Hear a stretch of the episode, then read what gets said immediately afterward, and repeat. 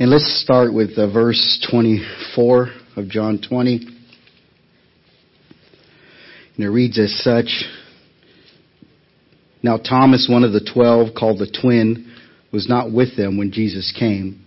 So the other disciples told him, We have seen the Lord. But he said to them, Unless I see his hands, the mark of the nails, and place my finger into the mark of the nails, and place my hand into his side, I will never believe. Eight days later, his disciples were in sight again, and Thomas was with them. Although the doors were locked, Jesus came and stood among them and said, Peace be with you. Then he said to Thomas, Put your finger here and see my hands, and put out your hand and place it in my side. Do not disbelieve, but believe. Thomas answered him, My Lord and my God. Jesus said to him, Have you believed because you have seen me? Blessed are those who have not seen and yet have believed. Verse 30. Now Jesus did many other signs in the presence of the disciples which are not written in this book. But these are written so that you may believe that Jesus is the Christ, the Son of God, and that by believing you may have life in His name. Father, once again, we want to thank you and honor you and glorify your name this morning for the written word that's been grafted down on paper, Father, today. And these words of life are recorded so that we would have faith in your Son, Jesus. So, Father, I ask, as always, that you would, through your Spirit, that you would help us illuminate the grafted word on paper today. Allow it to become life to us. And Father, we know that there is a purpose in Thomas. As all, as your word says, all scripture is profitable to man. And Father, we know that you led John to record in history the events of Thomas, Father, for our good. We thank you for that. And if you're in agreement, say amen. And we all may be seated.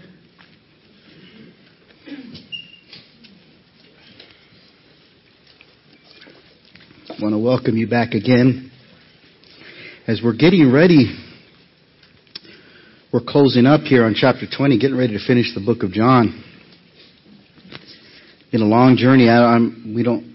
It's going to be awkward. I don't know what else to to preach from. John has just been instilled, so it's it's been a good journey. I'm looking forward to to the last chapter and what Spirit of God has recorded. But you know that we went over chapter 19, 20, 21, 22, up to 23, and we we saw how Jesus, uh, basically, at the end of chapter 23, we saw him roll up three gifts that he gave to his disciples and gave us as Christians to follow.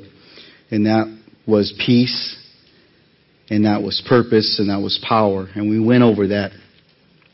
How Jesus finally established the peace between man and God how he unfolded their purpose and the commission that he gave them, and how he unfolded the power in which they were going to have the authority to continue on the message of salvation as he did through his disciples. So we see that.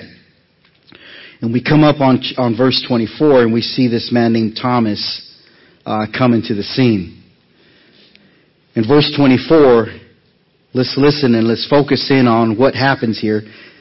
He said, Now Thomas, one of the twelve, called the twin, was not with them when Jesus came. Wasn't with them. He makes it a note to put that detail down, that he wasn't there.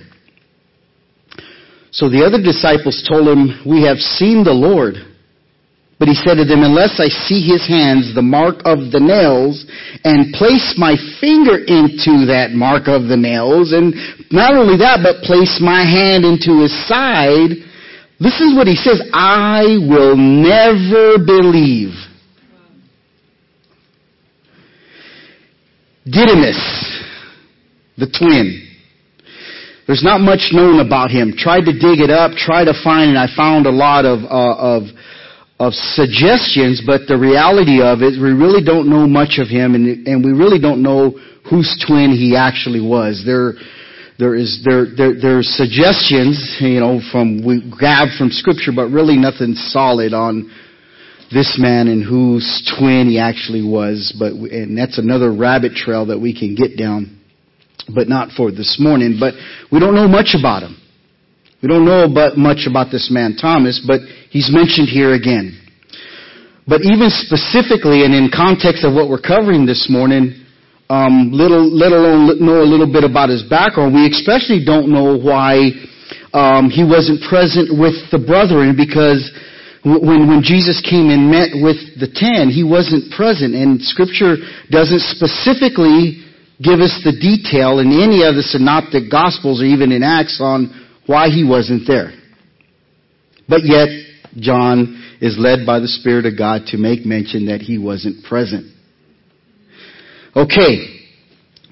But if you dig into Thomas and this man and you look at him through scripture, this is the most important thing that we can do as Christians, as, as, as true stewards of God's word, rightly dividing it, is to look at things systematically. Let's look at what this man Thomas, where else is he mentioned in scripture?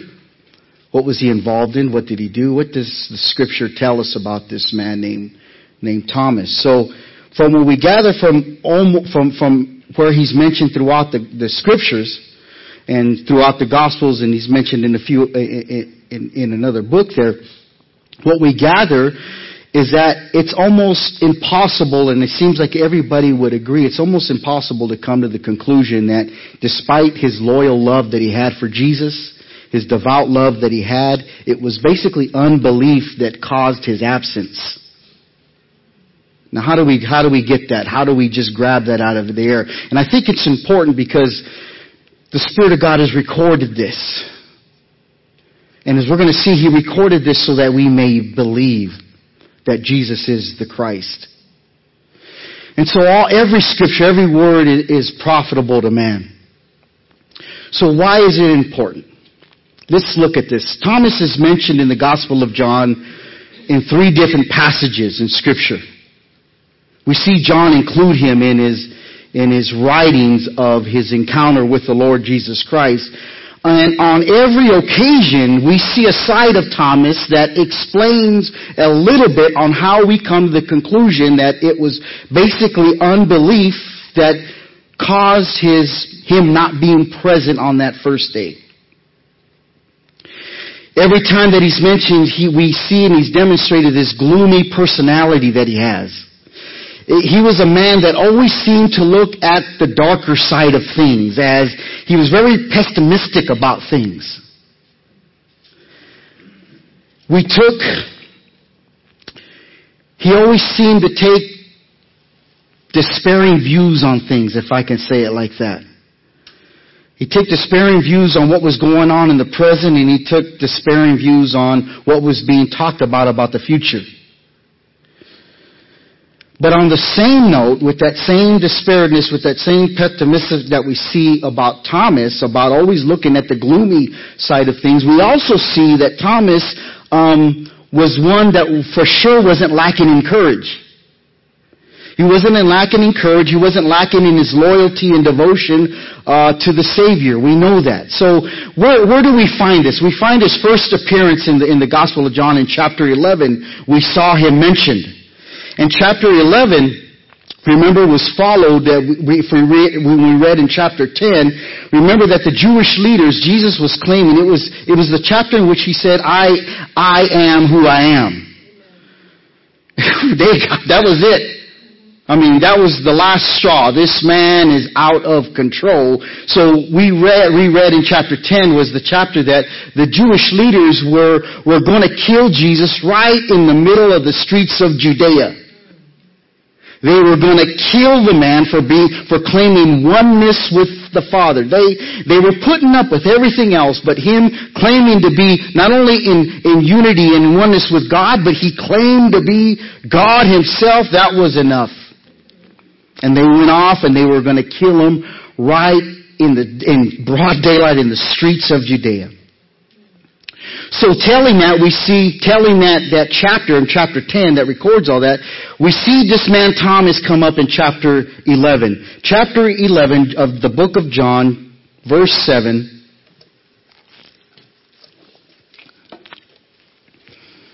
John 11 verse 7 reads as this. He says, Then after this he said to the disciples, Let us go to Judea, Judea again. The disciples said to him, Rabbi, the Jews were just now seeking to stone you, and you are going there again? So let's stop right there. We know that the disciples felt that, that it was life threatening to their Savior to return. Just what are you talking about? We, by the, by the, the hair of our skin, we barely escaped them murdering you. And you want to go back? Let's look a little closer at this scene now. Understand this. Jesus said because their friend Lazarus was dead, he says, we gotta go back. Jesus, you don't understand. We, if we go back again, we're probably not gonna make it out. So let's read on here. Verse 14 of John 11. He says, Then Jesus told them plainly, Lazarus has died. And for your sake, I am glad that I was not there. Listen to that.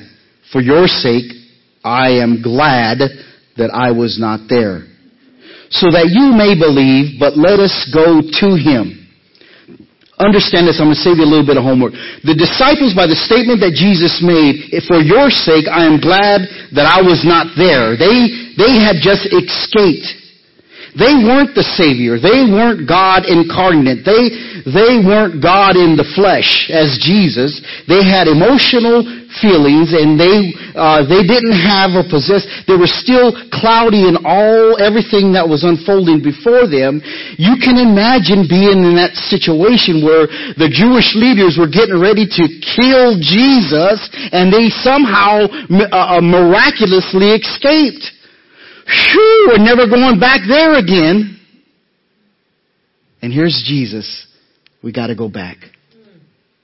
And he says, it's, he said, and for your sake, I am glad that I was not there. They got this confused. They got what Jesus was saying confused. Thank you, Pastor. Uh, confused by thinking that Jesus meant that if he would have stayed, he would have been dead also. Man, I'm glad that I, you know, for your sake I wasn't there. Yeah, so are we, Jesus, because we wouldn't be sitting here talking to you right now. They got this confused. These are the thoughts that were going through their head. And let's look what happened here. Look what, when Jesus says we, we're going back, look at what Thomas' statement was in verse 16 of John 11. Same chapter. He says, so Thomas called the twin, said to his fellow disciples, let us go that we may die with him. Let us go that we may die with him. This shows us the pessimistic characteristic of Thomas. This shows the courageous Thomas. This shows the characteristic of being very pessimistic and always looking at the darker side of things. Let us go. That's courageous. It's, understand it was for sure death. We're going to walk to our grave. Let us go. That's courageous. Let us go that we may die with him. That's the pessimistic side of this man Thomas. Let us go. But I know that it's a for sure death. These words now, it's recorded here, and these words are very important because they shed a little bit more light on the character of this disciple we know as Thomas or the twin. First, we see that death was an object which filled his vision. They had a close encounter. They had many close encounters, and this was always in back of his mind was the death of his Lord. Even though Jesus had been proclaiming that he was going to die and raise, rise again from the dead. Second, we know that these words indicate that he had an energetic nature for the Lord. He was very energetic. He was very loyal. Let us go. Man, I couldn't think of anyone else better to die with than our Lord. Let us go. We also know that these words exhibit a courage that this man had and his affection to his Christ, affection to his Lord. Let us go that we may die with him. Okay, we see this about the characteristic of Thomas.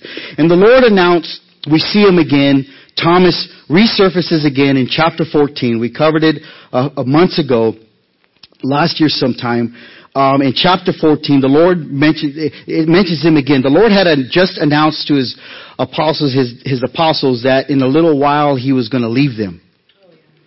I've got to take off, and he, he's, he's telling them that I've, I've got to leave you.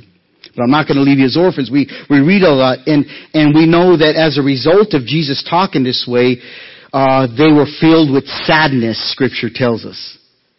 They were filled with sadness, and because of the grief, that the Lord saw on their complexions and their faces. They didn't say it, but the Lord through the Spirit knew what they were thinking, and it had to be obvious on their reaction when he was talking about leaving them. Jesus told them, he says, let not your heart be troubled.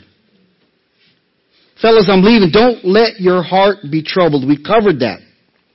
He assured them that he wasn't going that, that he assured them that I'm going to my father's pl- house and I'm going to go prepare a place for you.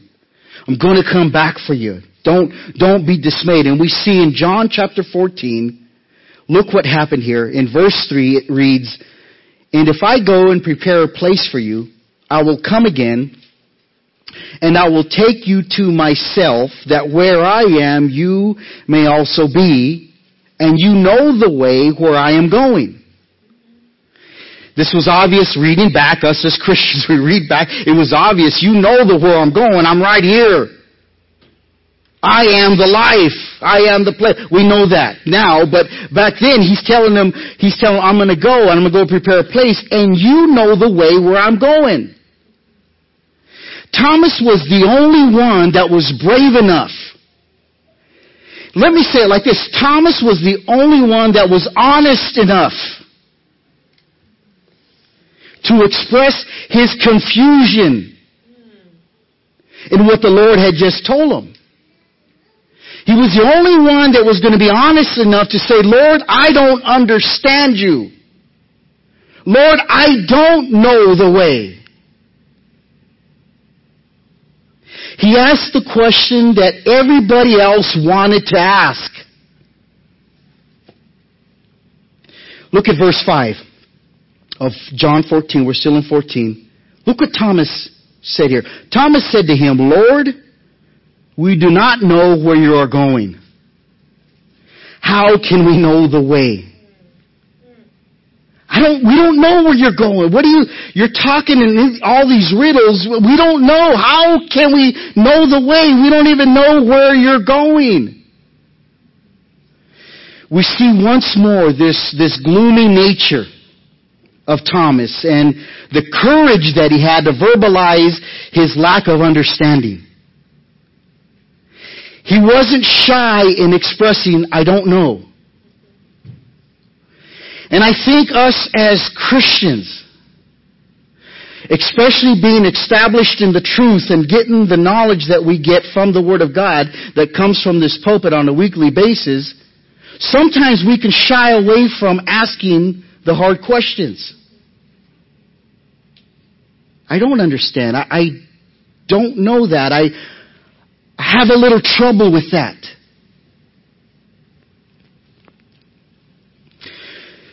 Thomas at the time spoke up. Thomas saw the departure of his Lord as the Lord was explaining to them. He saw this as the extinguishment of all their hope. How can you leave us? He saw that as the ending of their hope. You cannot leave us. And even though the others were thinking the same, we know it in the context of scripture that it's written, even though they were thinking the same, Thomas was the only one who spoke up. This is what we know about this man, Thomas. And it's kind of a shame that Thomas has gotten the rap throughout history of being doubting Thomas. And it's always been expressed in a negative view. What a rap, man. My God, poor Thomas. Imagine if that was you.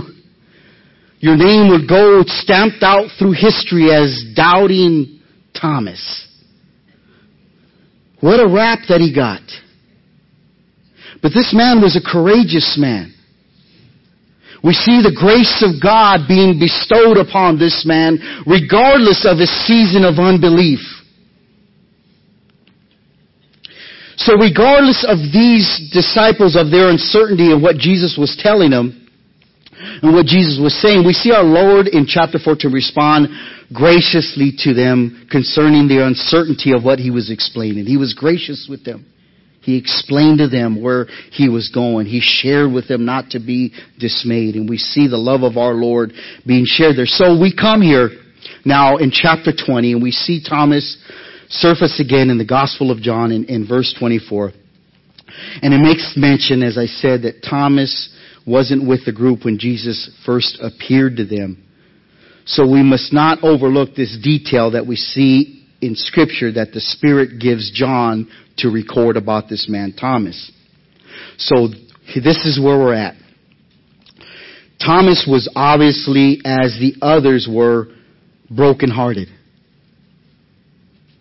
He was tore up. He was tore down when he found the realities that his master was now dead. He was brokenhearted and depressed as brokenhearted and de- depressed people do. What do they do? They most likely, most oftentimes none, get away. They sh- shut themselves out. We see the disciples, when they see Thomas come back to them again, rush to him and give him the good news, which is a sign to us as we covered a few Wednesdays ago, Isaiah covered, that it's our charge to care for one another, to encourage one another. They knew Thomas was in the condition that was he, he was in. He should have been with them, gathered together on that Sabbath, but he wasn't. We're always quick to judge and quick to say, where was brother so and so? Thank God we're not like this in this fellowship. We, I have seen fellowships that if you miss a service, you get the third degree when you show up the next time. They were there to embrace him. They were there to love on him. They were there to give him the great good news that Jesus was alive. He was brokenhearted, depressed, he got away. Wasn't with them. Went off in his own. You gotta understand something about this man, and he's probably, there's probably a lot of Thomases in this room here today. When you run hard for a cause, when you're one that does something and you go all the way with it, you just get on something, man, you give it a hundred percent. When you run hard for a cause and that cause for some reason or another, um, appears to have been shattered. When you come across that, you fall and you fall hard. Thomas was devastated as the others were, no doubt. You see, you gotta understand, here is Thomas, along with the other disciples that scattered during his arrest and his crucifixion. When they were nailing Jesus to that cross, you, I, listen, his hopes, his dreams, were being nailed to that cross. Thomas was the one that was courageous enough to say, let's go with him and die. He saw all of his hopes, all of his dreams being nailed to that cross. This can't be happening at any moment now. He's going to get down off that cross and we're going to go exactly as we all envisioned this to happen, but it didn't happen. He died. I think when we see it this way, most of us can understand why Thomas would say what he said in verse 25. Verse 25, unless I see in his hands the mark of the nails, listen to this, and not only see it, but I am going to have to place my finger into that mark of the nails. Want to see it? I want to put my finger in, in it and place my hand into his side. I will never believe. Never believe. Some things I think are just best said, uh, best done unsaid. We see a frustration. We see a hurt. We see a devastation being verbalized by this man Thomas. We've often said things when, when dismay takes place in our life. We too often verbalize things that we shouldn't be saying. Thomas wasn't any different than us. It's like those of you, when you fall in love for someone, you, you fall hard in love. You, you go all the way with it, man. When you, when you fall for someone, you fall hard for them. And when that person that you loved so much, and it may, it may have happened in your life, uh, when they fall short and break your heart,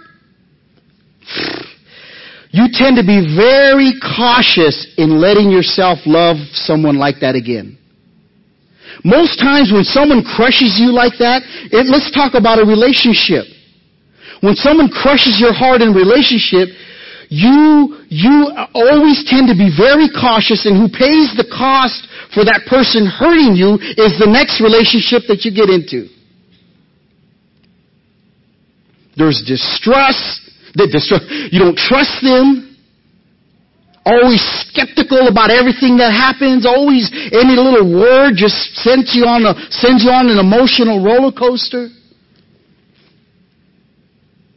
When you love hard and they break your heart, man, it causes you to be very cautious. Because of the skeptical side of Thomas, Thomas struggled more than the others did in his willingness to believe that the Lord had exactly had risen as he said. This is what happened. This is why Thomas made those remarks. Wait a minute, man. I'm, I'm just barely getting over this and now you guys are going to stir the pot again of my emotions and tell me that you saw him. Where's he at? Why is he playing hide and seek with us? I haven't seen him. These are real emotions. These are real thoughts. And knowing what we know about this man, Thomas, it's very understandable for him to respond the way he responded. Let's not overlook the, this one fact here. When Thomas made this statement, unless I see it and feel it, I'm never going to believe. Let's not forget, this man Thomas, he, he witnessed the resurrection of Lazarus. He saw it with his own two eyes. He knew Lazarus was dead. He knew he was in the grave and he witnessed the raising of Lazarus from the dead.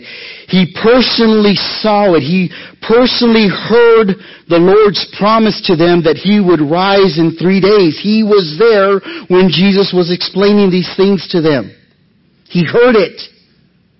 He saw all the miracles that Jesus performed. He was there. He saw all this personally. But even though he saw one of the greatest miracles that man had ever seen was raising a man from the dead, uh, not even counting the other miracles that were shown and witnessed, yet this man struggled to believe that Christ had risen. Put that in your memory bank. Record that. He saw all these things. He had to have heard and remembered Jesus said, I'm going to rise again. But yet when his companions came and told him, he, he wanted to believe, I'm sure. But he wasn't going to get himself in the rut that he was trying to dig. He wasn't going to get disappointed again by letting his emotions of the excitement get the best of him. He says, no, wait a minute. Uh, unless I see him myself, and not only see him, I've got to know that it was the one that was on that cross. Unless I touch those wounds, I'm never going to believe. This shows us that even the best of men are subject to unbelief. Even the best of men are subject to questions. They're subject to uncertainties. Listen, it's okay to admit that sometimes you go through the hallways of doubt on our ways to the rooms of truth in Scripture. It's okay to admit. It's okay to come to grips that, you know what, I have, I really don't believe that yet. I, you're not abnormal as a Christian if you have periods of doubt. I can remember one of the one, one of the most devastating moments in this Christian walk. didn't it didn't add up. I doubt I never thought that I throughout and I've been walking with the Lord for a lot of years and I never once would ever thought that I would question him. I did. Question him. Even had doubts that if what are we even doing? Why are we even here? It's okay. Listen, if you're ever given the notion to think for a minute that you, it must be an, a good indication of my faith if I never, if I never question anything that, that is read or that is taught from the pulpit, uh, uh, if I never question anything concerning the teaching of God's Word, then that must be a good sign that i have got good faith. That might not necessarily be the case. If you really never deal with the seasons of doubt in your life, if you never really deal with them, you would probably, you most likely will live a Christian life that just learns to accept what everybody else's answer is. If you never truly, if you, if you've got some uncertainty concerning the things of God in your Christian walk, if you got areas of uncertainty when it comes to the areas of salvation, you've got to deal with those. You've got to really listen. Don't ever just don't think that oh, why uh, uh, it's evil that I'm doubt. No, it's okay. You've got to deal with it and get into the Scripture, which is the source of our faith. I'm getting ahead of myself, but let's, let's go on to this. You know, because too many, I'm, I'm going to get on a little soapbox here for a minute. Too many times Christians, they walk through the doors of churches throughout this city of ours, throughout this nation of ours. They walk through the doors and they never question a word. They think because someone opens this word and reads a portion of scripture that it must be true. Uh, it would be evil of me to question what, what is being taught.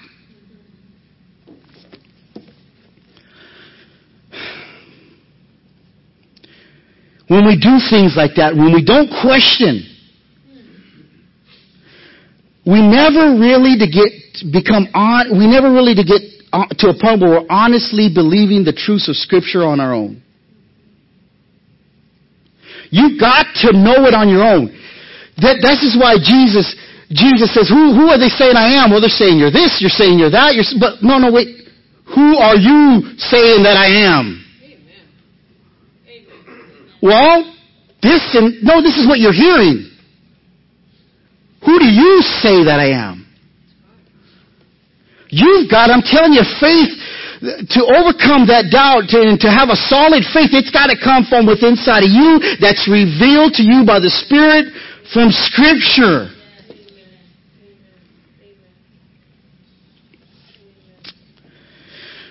If you think about it, for some of you in this room today, it, it is exactly what led you to truth. By having doubts, by having questions, by having uncertainties, it's what exactly led you to truth. It's what, what caused you to start asking the hard questions that you were brought up to believe to be true. You started not to numb those doubts, but you let those doubts rise up. And you let those questions rise up. And you begin to have doubts of the things that you were just brought up to believe were so. So we see this. We see Thomas saying, nah, unless I see it, man, I'm never going to believe. Walked with Jesus, saw Jesus, touched Jesus, ate with Jesus. Knew, he, knew the character of his disciples, knew they were men of integrity, men of honor that would walk side by side with him, with his Lord, and hearing their report. He believed them, but he's very skeptic about it. Wanted to believe it wanted to enjoy in the joyous moment of our Lord has risen. But he wanted to make sure he, he had that doubt. The following eight days were a long, lonely eight days, I bet, for this man Thomas. It was seven days. Here we find ourselves in verse 26 on the next Sabbath where they were gathered together. Verse, let's go back to John 20, verse 26.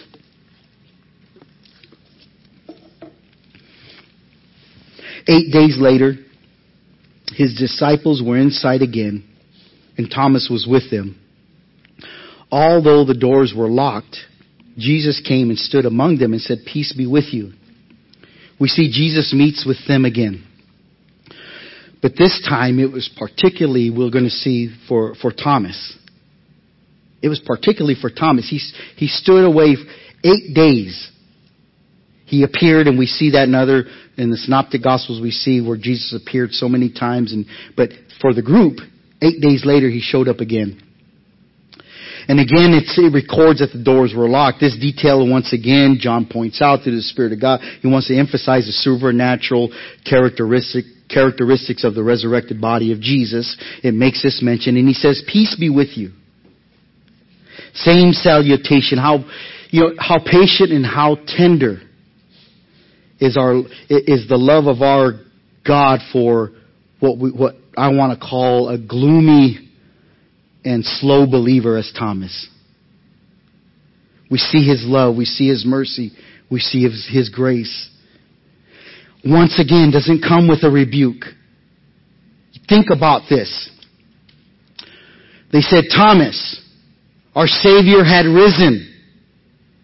And Thomas basically said, I don't believe you.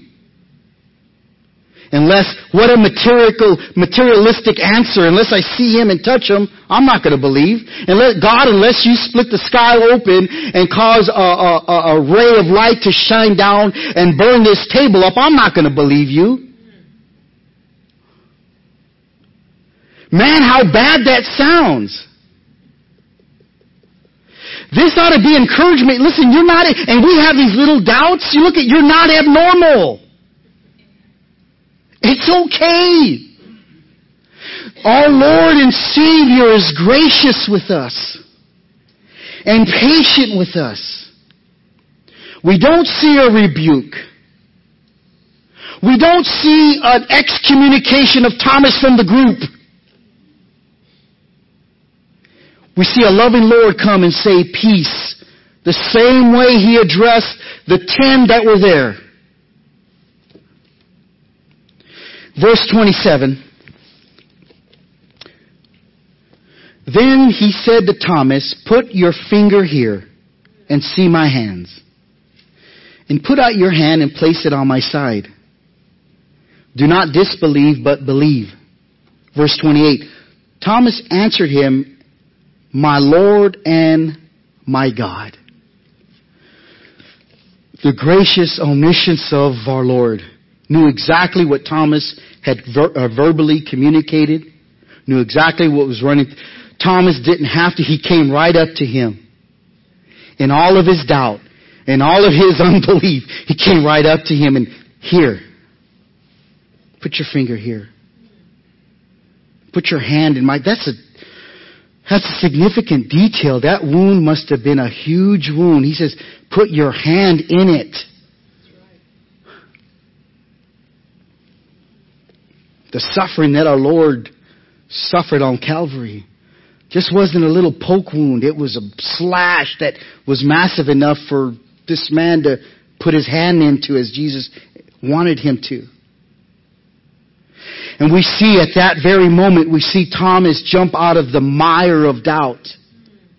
And we see him immediately jump on the rock of confidence when his Lord comes to him like this. Jesus, listen, eight days later,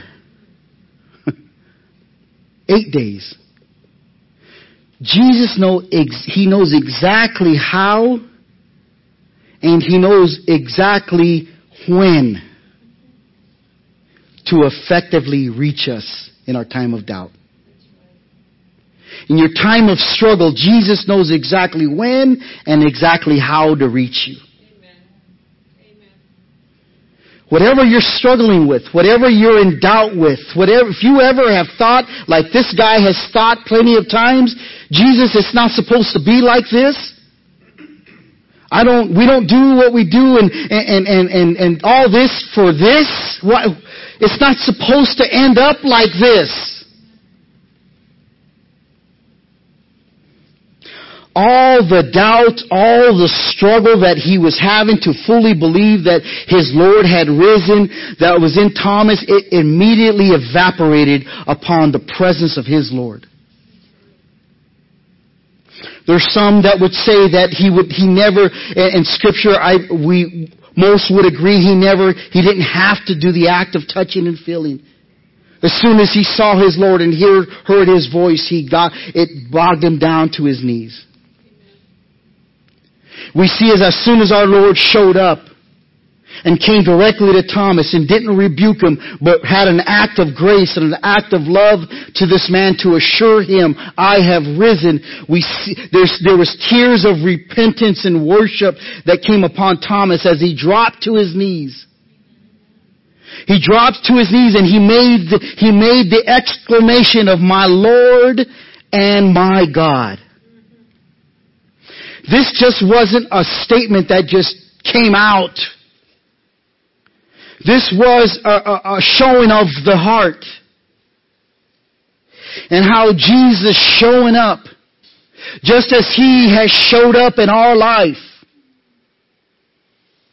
He gave the term, the, my Lord and my God. This term that, that Thomas gave, it's rever- referring to a Greek translation of the divine name of Yahweh that we see in the Old Testament. This is the term that he gave. He was referring to him not only as Lord, but as God. And how, listen, understand this. We, we see, oh my God, how bad Tom, I wouldn't, I wouldn't have done what Thomas did. I, I would have never said, Lord, you've got to show me a sign or I'm not going to believe you. How dare he, man of such little faith? We see how the mar- how marvelous God is and how marvelous the works of divine grace is upon those that he's chosen. We see this how this Thomas that was the one that was so slow to believe he ended up being the one that gave the most conclusive testimony of the absolute deity of Christ that had ever come from the lips of man. This man that was slow to believe. This man that had doubted his own Lord's resurrection. Verse 29, Jesus said to him, Have you believed because you have seen me? Blessed are those who have not seen me, yet have believed. He says, you believe because you have seen me. That's good. That's a good thing, Thomas. You've seen me, now you believe. And then Jesus says, those who have not seen and yet believe. Thomas, that's even better. You see me and believe, that's good. But blessed are those who believe and haven't seen me. That is this group here. That's even better. This was a reminder. The statement that he made was a reminder to Thomas that his assurance of faith was prompted by an outward sign. He was giving Thomas a truth here. Thomas, you believe because you've seen. This was your assurance of faith was prompted by an outward sign and it was appealing to the sight of man. But this also serves as a warning to the modern day cravings that the church has acquired for signs. Some of you know this very well. Christian believers that prof- are professing believers that are always hungry for signs and think that God does not show up unless, and the Spirit of God does not show up unless He starts to move with miracles. Things that we can see. This kind of, this is a warning for that. The blessing isn't believing because you see a sign. The blessing is believing when you haven't seen. Because when you see a sign, look at this just feeds the materialistic hunger of the flesh that is always craving physical assurances. The flesh, flesh craves that assurance. If you're God, then you're going to make sure I have a good job. If you're God, you're going to make sure I have a nice home. If you're God, you're going to make sure that I'm comfortable and I'm... The flesh craves those things. So verse 29 for us here today is for us to come to faith in Jesus as more than just a miracle worker. Christ is much more than just a mere miracle worker. He is the incarnate Word of God. He is the great I am. He is your end all. And through believing this, we find life in Him and in Him alone. Well, Jesus is obviously commending Thomas of his faith. He's not downplaying Thomas. Thomas, you believe me because you have seen me. That is good and he's commending him for that, but he blesses those who will come to believe through the witness of the disciples. Thomas, you have believed because you've seen me, but those that are going to believe because of the word of the testimony that I'm about to empower you to go serve as your purpose in life, those people that believe are even more blessed because they have not seen. In which introduces the reason for the writing of this gospel. Let's read on. Verse number 30. It says, Now Jesus did many other signs in the presence of the disciples, which are not written in this book. But these are written so that you may believe that Jesus is the Christ, the Son of God, and that by believing you may have life in His name. We know through Scripture, and, and, and it's making it plain and clear right here in verse 30 that there were other signs that the Savior gave uh, to the eleven. And he gave these signs that, that proved that he had risen from the dead. Many other signs, but the Holy Spirit didn't move John to record all of them. We know that there wouldn't be room in this book to record everything that Jesus did, but concerning his resurrection, there, the Spirit of God led John to, to record the things that he did in this book, specifically the book of John. This is what he's writing. There's other miracles that are written in other books. This is also showing a cohesiveness and understanding that there's other eyewitnesses that God was writing His infallible word uh, uh, in, in, in, not just one specific book, but John was saying, hey, there's other miracles that are recorded, but but not in this book that I'm writing, not in this letter that I'm writing.